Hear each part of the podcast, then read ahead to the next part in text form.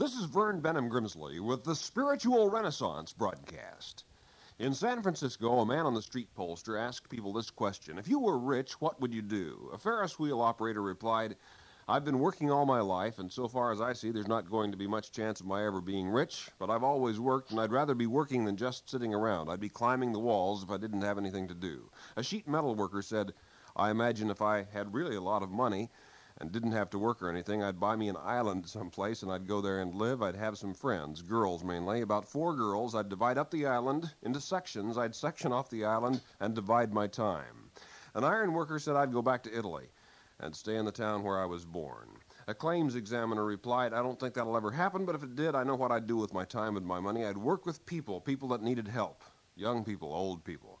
I'd work right in the community. An aeronautics student said, I'd spend my time helping other people, like giving to the needy. Whoever needed it the most, I'd help the blind, the lonely, the mentally retarded. And a computer programmer said if he were rich, he'd travel. He said, I'd get involved in art and art treasures, collect art, and establish schools and museums of art, art that the people could come and see and touch. Well, what would you do if you were rich? What would you do with your life? What are you doing with your life even now? Have you found a purpose for your existence? That is the most vital issue in human experience, the most sweet and fragrant wine. If left to sour, produces the most acid vinegar. And so the greatest of human abilities, unless turned to the doing of good, will sour and yield to evil purposes. Use well what God has given to you. From those to whom much has been given, much shall be required. The same parachute which saves a man's life in the air may drown him in the sea. The identical talent which will make you great if you use it to serve God will be your undoing if you employ it selfishly. You are not given what you have capriciously. You must use it well, lest it use you ill. Jesus said, You cannot serve both God and mammon. Mammon was the Aramaic word for money.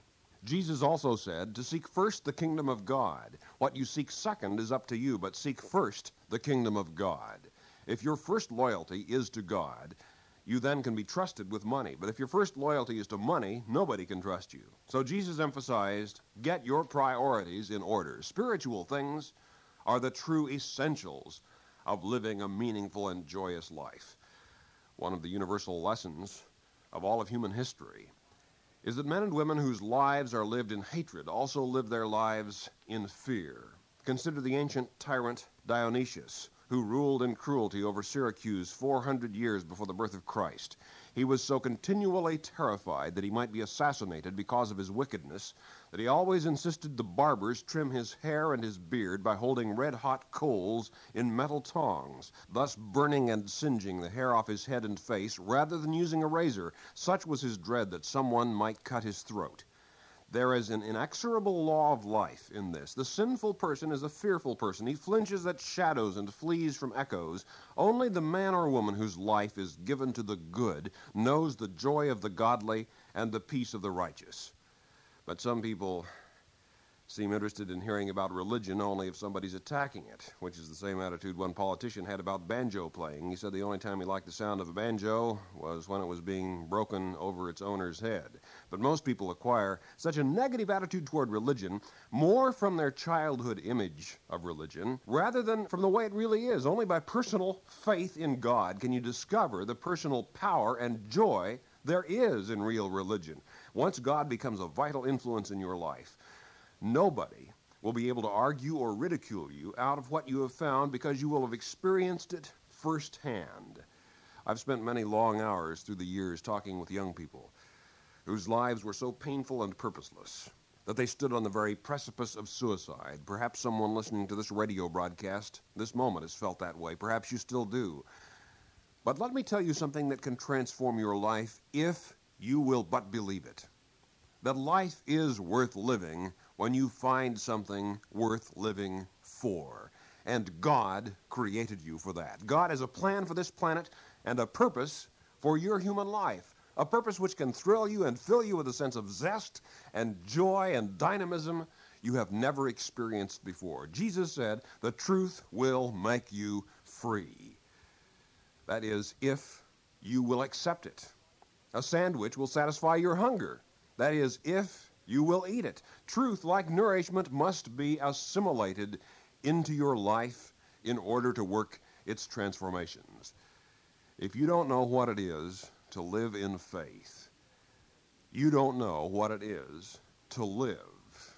You were born and created to find a faith in God, to find God, not merely to find out about God by reading theology books or philosophy, but to find God as your Father and your friend, to know God, to walk through the days of your life, of your eternal life, in a vital sense of companionship with the very Creator of this universe. Jesus once said these four powerful words have faith in God. Dare to believe that you are a son or daughter of God, that God is your father. Lincoln said, Let us have faith that right makes might. Supreme Court Justice Oliver Wendell Holmes wrote, It is faith in something which makes life worth living. And that is truth. But once you have committed yourself to the good, still the question remains do the ends justify the means? If a man's purpose is a good one, should he ever use evil methods to bring it about? Consider a true example. During the early 1800s, an author named Mason L. Weems wrote a biography of George Washington, which he hoped would inspire young people to improve their characters and hold fast to high ideals. But in it, Weems made up a number of untrue stories about George Washington, including the one about George chopping down the cherry tree and saying he couldn't tell a lie. Historians have found that Weems concocted many fictitious events in the life of Washington in order to inspire young people. But consider is it right to try to persuade boys and girls to be truthful by telling them a story which you know is in fact an untruth? Not only the results of your life, but the ways you accomplish those results are important as well. The means, in fact, determine the ends. For that reason, Jesus said, even your motives must be pure. Jesus condemned not only unjust actions, but unjust thoughts as well. I heard a teenager say he enjoyed having fights and arguments with his girlfriend because it was so much fun making up. Some likewise maintain that Humankind can only appreciate peace when it is occasionally interrupted by war. But is occasional sickness necessary for the enjoyment of robust health? Certainly not. Neither are hatred and violence necessary for the appreciation of love and peace. Spiritual values are fulfilling satisfactions in and of themselves. 300 years ago, near the town of Primiero, Italy, the famous castle of Pietra was constructed atop a high, huge rock it stood. But a little over a century ago, the rock suddenly split in two from top to bottom and left the entire castle on top but without any way to reach it from the ground. This, too, is how many view ideals as castles in the air, looming high and inaccessible above their human capabilities, unable to be attained. Antiquity does not equal inferiority.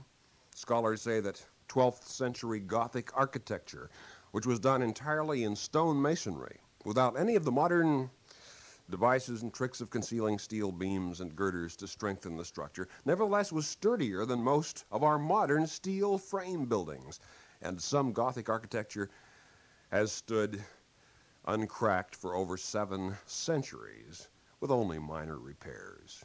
Some religious truths may likewise be very old, but they are still quite useful and dependable today, contemporarily. And many of the passing theories and philosophies which people erect today will, like some modern architecture, crumble in 50 years. But the teachings of Jesus will endure. God is eternal.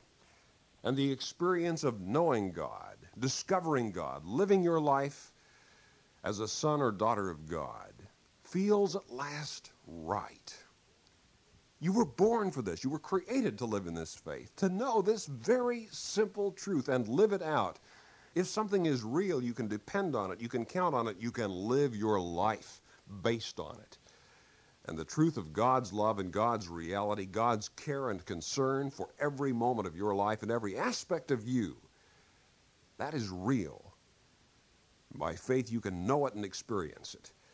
There's joy in this. One afternoon I visited with a recently widowed woman who described all of her life as an ordeal. She kept using that word. Whether washing the floor, cooking a meal, she experienced nothing, she said, but a feeling of dreary drudgery, and that it all was an ordeal. I am aware, she said with a sigh, that I am forgetting how to laugh. That is an ominous moment in any life. Psychologists have found that inability to appreciate humor is a sign of oncoming mental disturbance. But the greatest source of joy in life is not in anything external or material, but in the finding of God by faith. On a clear evening from a hilltop, the entire San Francisco Bay is a diamond necklace of lights, exquisitely beautiful.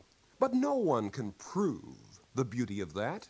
Neither can these things of the Spirit be proved mathematically, but they can be recognized and known within your soul. You can discover and apply these truths experientially in your life and find and know firsthand these things are real. One of the greatest principles Jesus taught is that your life need not remain as it is. You can be transformed. Repentance is the decision to change. If you're driving along a highway in a car with good brakes on dry pavement, 50 miles an hour, and suddenly you see a child out in front of you in your way, your car will travel 55 feet just during the time it takes you to put your foot on the brake pedal, and then another 187 feet to come to a complete stop for a total of 242 feet. Consider a parallel. Once you have developed the momentum of a habit in your life, it too is difficult to stop which is bad if it's a bad habit, but good in the case of a good one. God consciousness can literally become habitual as a frame of mind in your life. The joyful, awesome awareness of being a child of God, a member in the universal family of God. The English author C.P. Snow once described the sort of courage which makes people great. Not careless courage, he wrote, courage of the will and conscience. One has been trained to recognize the intolerable. Someone has to put it right. Who more suitable than oneself? If not now, when? End of quote. God needs men and women like that today. People who will dare to pray, Your will be done. And who more suitable than I to do it? And if not now, when? There is an urgency to this. For as Jesus declared, the harvest is plentiful, but the laborers are few. There is a vital need for a new age of spiritual faith and love and truth on this planet. And you, if you'll commit your life to God, may be part and perhaps a leader in this dawning spiritual renaissance. If you're interested in these topics, write to us. We want to hear from you at the Spiritual Renaissance Institute, Box 3080, Oakhurst, California, 93644. That's the Spiritual Renaissance Institute, or abbreviated SRI. For those of you listening in other countries around the world over our international satellite and shortwave network, let me spell the mailing address SRI, Box 3080. Oakhurst, O A K H U R S T, California, C A L I F O R N I A 93644, United States of America. I've written Finding God, Getting to Know God, Seven Principles of Prayer, Life After Death, What Does Happen When You Die. If you're interested in these topics, no cost, no charge, no obligation. Nobody's going to come to your door with an attache case and try to sell you something. Simply write to the Spiritual Renaissance Institute Box, 3080 Oakhurst, California, 93644 USA. This is a non-sectarian, non-profit program proclaiming the dawning spiritual renaissance, the fatherhood of God and the brotherhood of man, the worldwide family of God. And so for now, this is Vern Benham Grimsley saying, May God's will be done by you. Good day.